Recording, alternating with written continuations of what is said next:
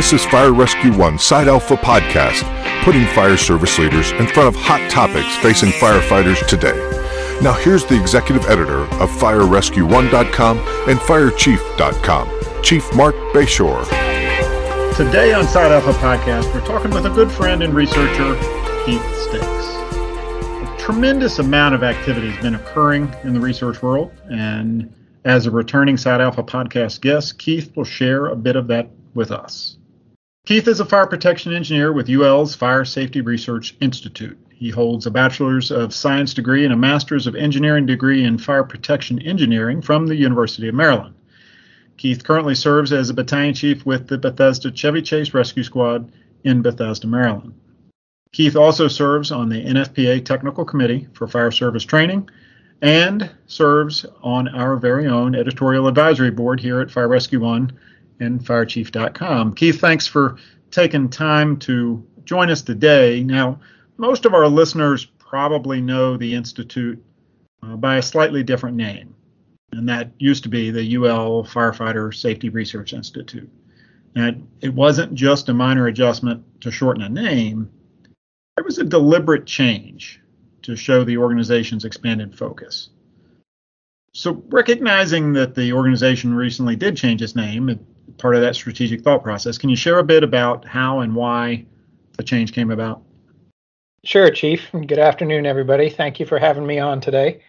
Uh, so, the Firefighter Safety Research Institute was really founded for the purpose of increasing firefighter knowledge. Obviously, the ultimate goal there being reducing injuries and deaths not only for the fire service, uh, but also their communities. So, traditionally, we've focused on fire dynamics, uh, fireground strategies and tactics in various types of buildings, you know, residential, commercial, and industrial. And we've done this through full scale testing, field testing, uh, bench scale modeling, and then obviously getting the information out to the fire service. And throughout this entire process, you know, we've come up with a lot of findings and insights that really have been seen to have value not just inside the fire service, but as well as other areas uh, within the fire safety community. So, long, long story short, we're now uh, we're now asked to do a lot more with a lot of uh, new folks. Yeah. So basically, uh, expanding into that entire uh, dynamic, and I mean it. I just want to make sure, uh, you know, a lot of folks that knew FSRI's focus has there been any change, or is it is it really just a name change and their primary focus is, is still where it was? Safe to say it's still firefighter safety and research, you know, one way or the other. Correct. Yeah. So a little bit of uh, uh, expansion on that. You know, our partnership with the fire service is always going to be at the core of our work. Uh, one thing we like to talk about is that all fire safety problems eventually become a fire service problem. Uh, you know, so we plan to grow our collaboration and address the uh, the new hazards that the fire service and everyone in fire safety are going to face. Uh, you know, so we're going to expand this model in collaboration. You know, over many many years of partnership with various uh, organizations and entities. You know, which will now include fire investigators, fire safety engineers, uh, academia, government, industry, uh, safety educators, and then obviously the public. Uh, so you know, we expand, uh, sorry, we plan to address, you know, in long story short, the world's unresolved fire safety risks. So mm-hmm. not just yeah. firefighter related, but all fire safety related. Yeah, and I think that sounds like really the key is that while folks may have th- may may have thought in the past that it was purely about firefighters, um, that you know firefighters are the core that makes a lot of the problem uh, go away by their actions, but really your research is just expanding to cover the entire envelope uh, that includes firefighter safety and you know the whole prevention piece. Yeah, Absolutely. Yeah. Okay. So uh, you know I really want to talk about some of the current and ongoing research, uh, but before we dive into that, can you share a bit more about uh, FSRI? Um, you know who's involved and how, frankly, it's uh, FSRI has come to to be one of the top research organizations in the fire service?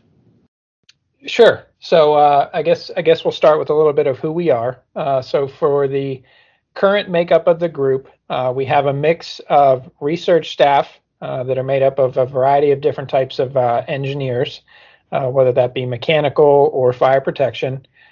We've also started to get into other areas, looking at materials and looking at the chemistry behind fire. So we've broadened the backgrounds of folks that are here to start looking into that area, including things like firefighter health and safety, uh, exposures along those lines, and then getting into the wildland arena.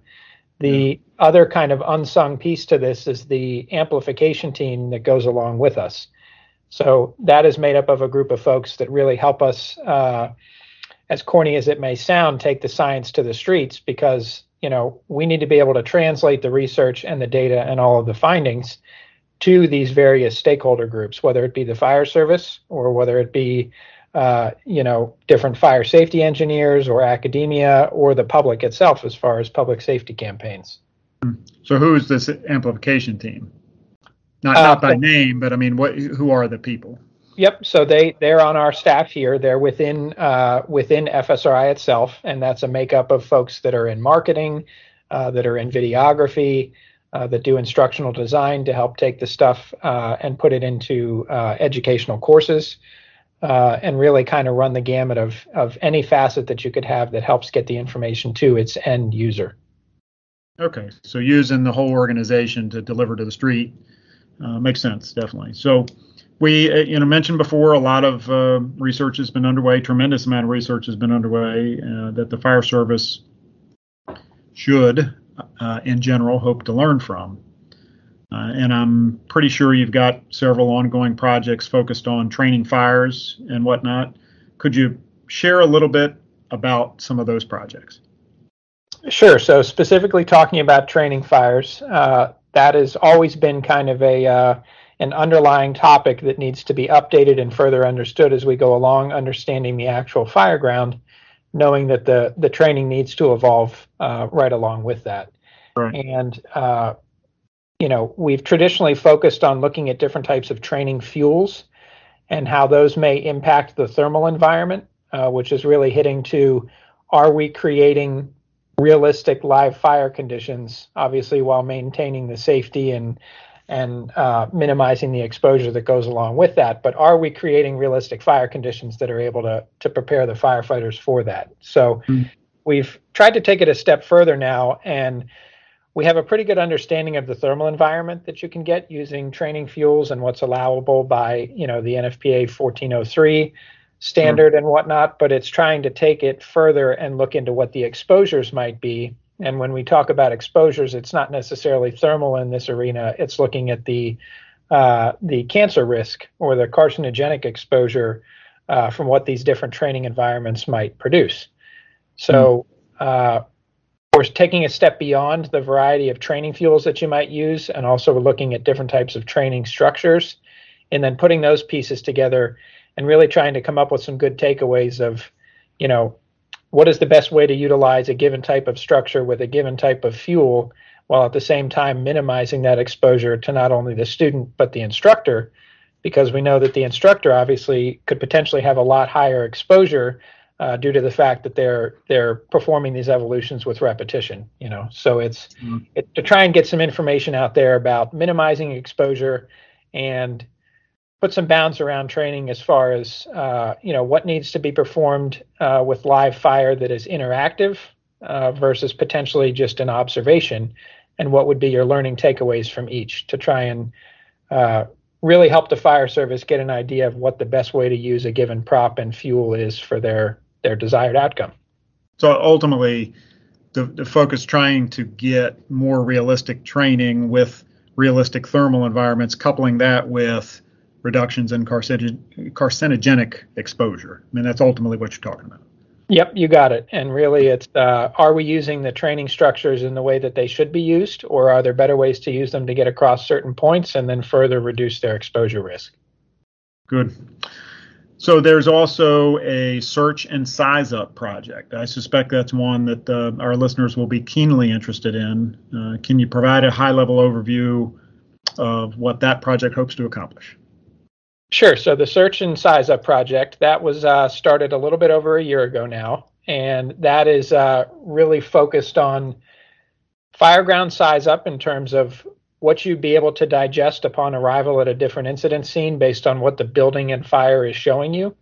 Uh, so a lot of these things are out there and in training manuals, but we're now trying to couple our experiments with that to show based on where the fire is located in a given structure and what the ventilation profile is and uh, what your time of arrival in that incident is, what could be your takeaways that then tie into search. So not just overall size up, but what is the building telling me about potentially where there may be searchable space? And we talk about searchable, knowing that survivability is something that's very difficult uh, to try and uh, get a grasp on from the exterior, knowing that the uh, variety of facets that go into what could affect one person over another. Uh, it's really more about can we, as the fire service, occupy a given space to be able to search that, uh, and what size up cues can help guide that. So that's that's part one of the project. Mm-hmm. Then further into those experiments, we talk about uh, search and rescue itself. So decoupling those, it's taking a look at search. Traditionally, we've focused again on suppression and ventilation and how are those best paired together. Obviously, with the best interest of any potentially trapped occupants that might be in the building. But now we start taking a look at search and say, all right, what is the best method to search? You know, what is what are the bounds around VES based on what the size up that you perform is showing you? Where may you have occupants? Where is the best place to enter a structure based on where the fire is located? Uh, and then, you know, what, what is your best means to get through that structure uh, in conjunction with the suppression and ventilation operations that are ongoing uh, to give those victims the best chance of survival? So that's part two. And then part let, three. Let, let, me ask you on that before yep. we go to part three. So, how, you know, recognizing that there's so many different variables to buildings, how are you accounting for that in the research? Or are there multiple venues that you're using? Is this is this laboratory based, warehouse based, or is this field based, uh, where you're going out into actual structures to work on this this particular research? Sure. So I'll hit it a couple different ways. Uh, we'll start with the structures themselves. So uh, these structures are built on the grounds of uh, the Delaware County Emergency Services Training Center. That is uh, yep. one of our one of our field sites that we uh, conduct a lot of the research. Uh, but these structures are the most realistic structures we've used to date. So we're working or have worked with a local contracting company basically and sent them the plans and uh, had these structures built out in the open in the environment uh, on a parking lot, if you will. Hmm. Uh, and they're the most realistic ones to date in the sense that there is no additional fire protection in these structures whatsoever. Uh, the structures are built uh, both with real windows, the walls are insulated, uh, there's electric run through the house, basically everything but plumbing. Hmm. Um, yeah. In, including fully functional air conditioning and heating systems. Wow to really try and hone in on the realism of what we're doing and how it may impact potential victims. Uh, so again, for the purpose of this study at this time, we know that we're just getting into search, much like how we had multiple ventilation studies.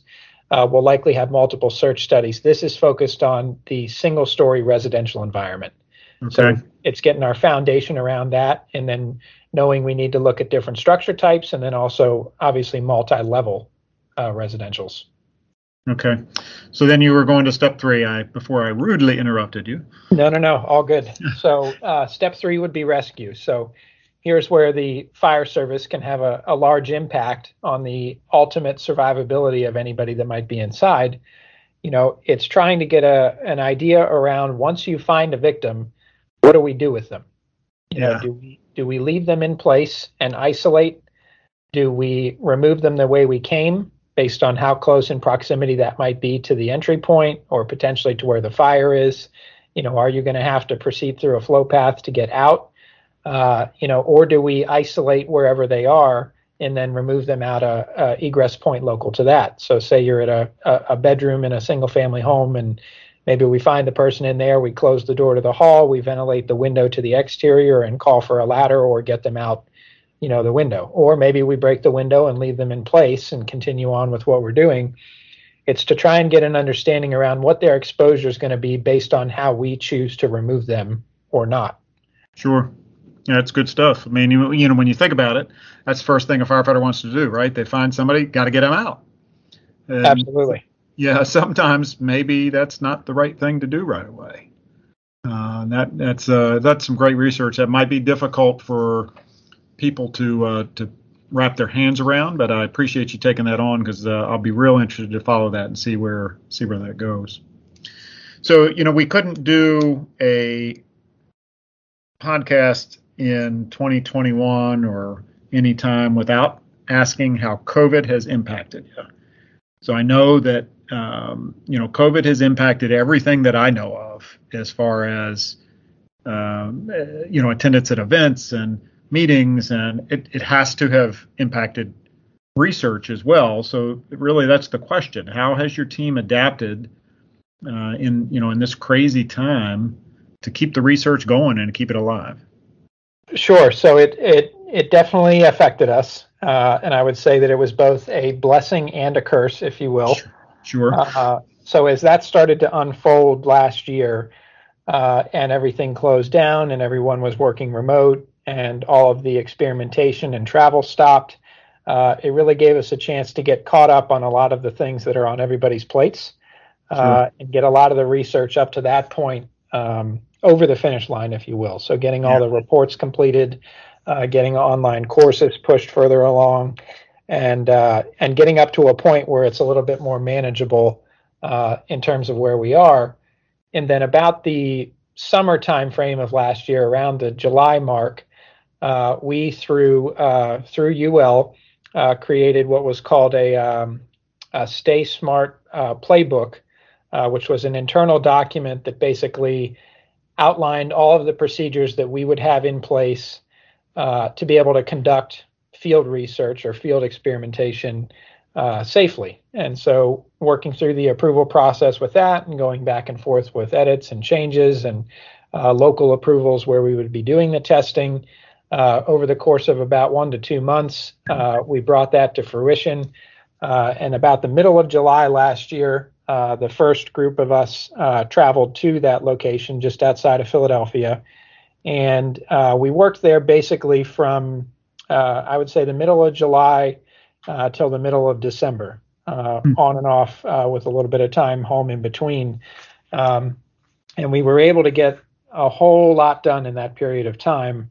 Um, it was obviously trying for everybody involved. It was a lot of time with one another uh, and knowing that everything else was closed down, uh, you know, where we conducted the experiments on the site of this training academy, we had our breakfast there, we had our lunch there, we had our dinner there. Uh, you know, so they were they were long days. Uh, yeah. Everybody got through it, but over that course of six months, we were able to complete all of the experiments for the search and size up project. We were actually able to to layer four to five other projects on top of those so, an example of that being if we were to conduct an experiment and look at the search and rescue project um, deliverables for that, you know, while the fire was going on, we were studying what was going on with search and how a victim might be removed.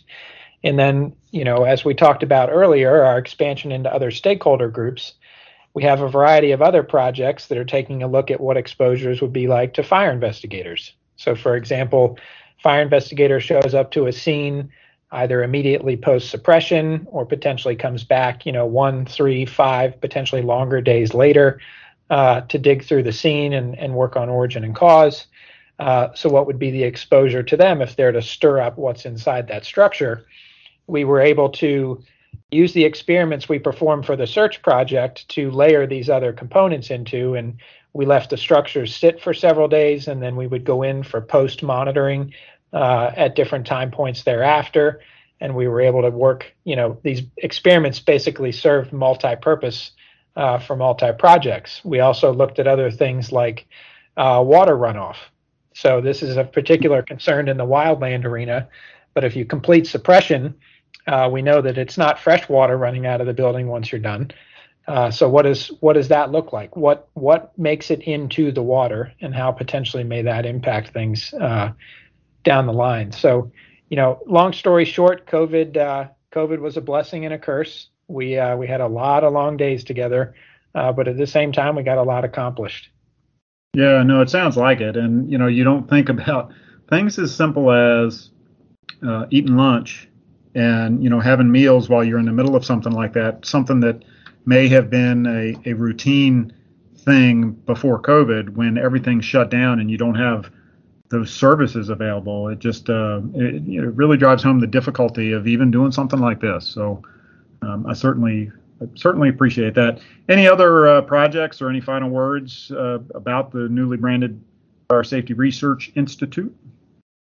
I guess the biggest thing to there uh, would be to stay tuned. Uh, we're going to be doing a lot more. We're going to be expanding into a variety of different areas. Uh, we're looking to grow both the team, uh, the talent that comes with that, and then also expanding our physical footprint. So, sometime within the next, you know, several years or so, we're looking to include uh, more laboratory spaces for us to be able to conduct experiments, and that's not just large scale; that's small scale also. So, anything from looking at the materials uh, that are involved in fire, you know, all the way up to full size structures uh, different workshop spaces, educational spaces to potentially host different courses uh, or classes surrounding the material, get the stakeholder groups together. Uh, and then obviously getting into our new research areas with the wildland urban interface. Uh, we know what a drastic impact that has on basically the entire western half of the country. Uh. It's a very untouched area as far as research goes. So, uh, a lot to come and a lot of growth and expansion to go along with that. Well, uh, and our listeners can go to fsri.org. That's fsri.org to read more, see more, uh, listen, see the videos, uh, and I suspect they can connect with you guys on there uh, just by clicking on the uh, what, what, looks like a connect button on the uh, on the page as I look at it right now. So that's fsri.org.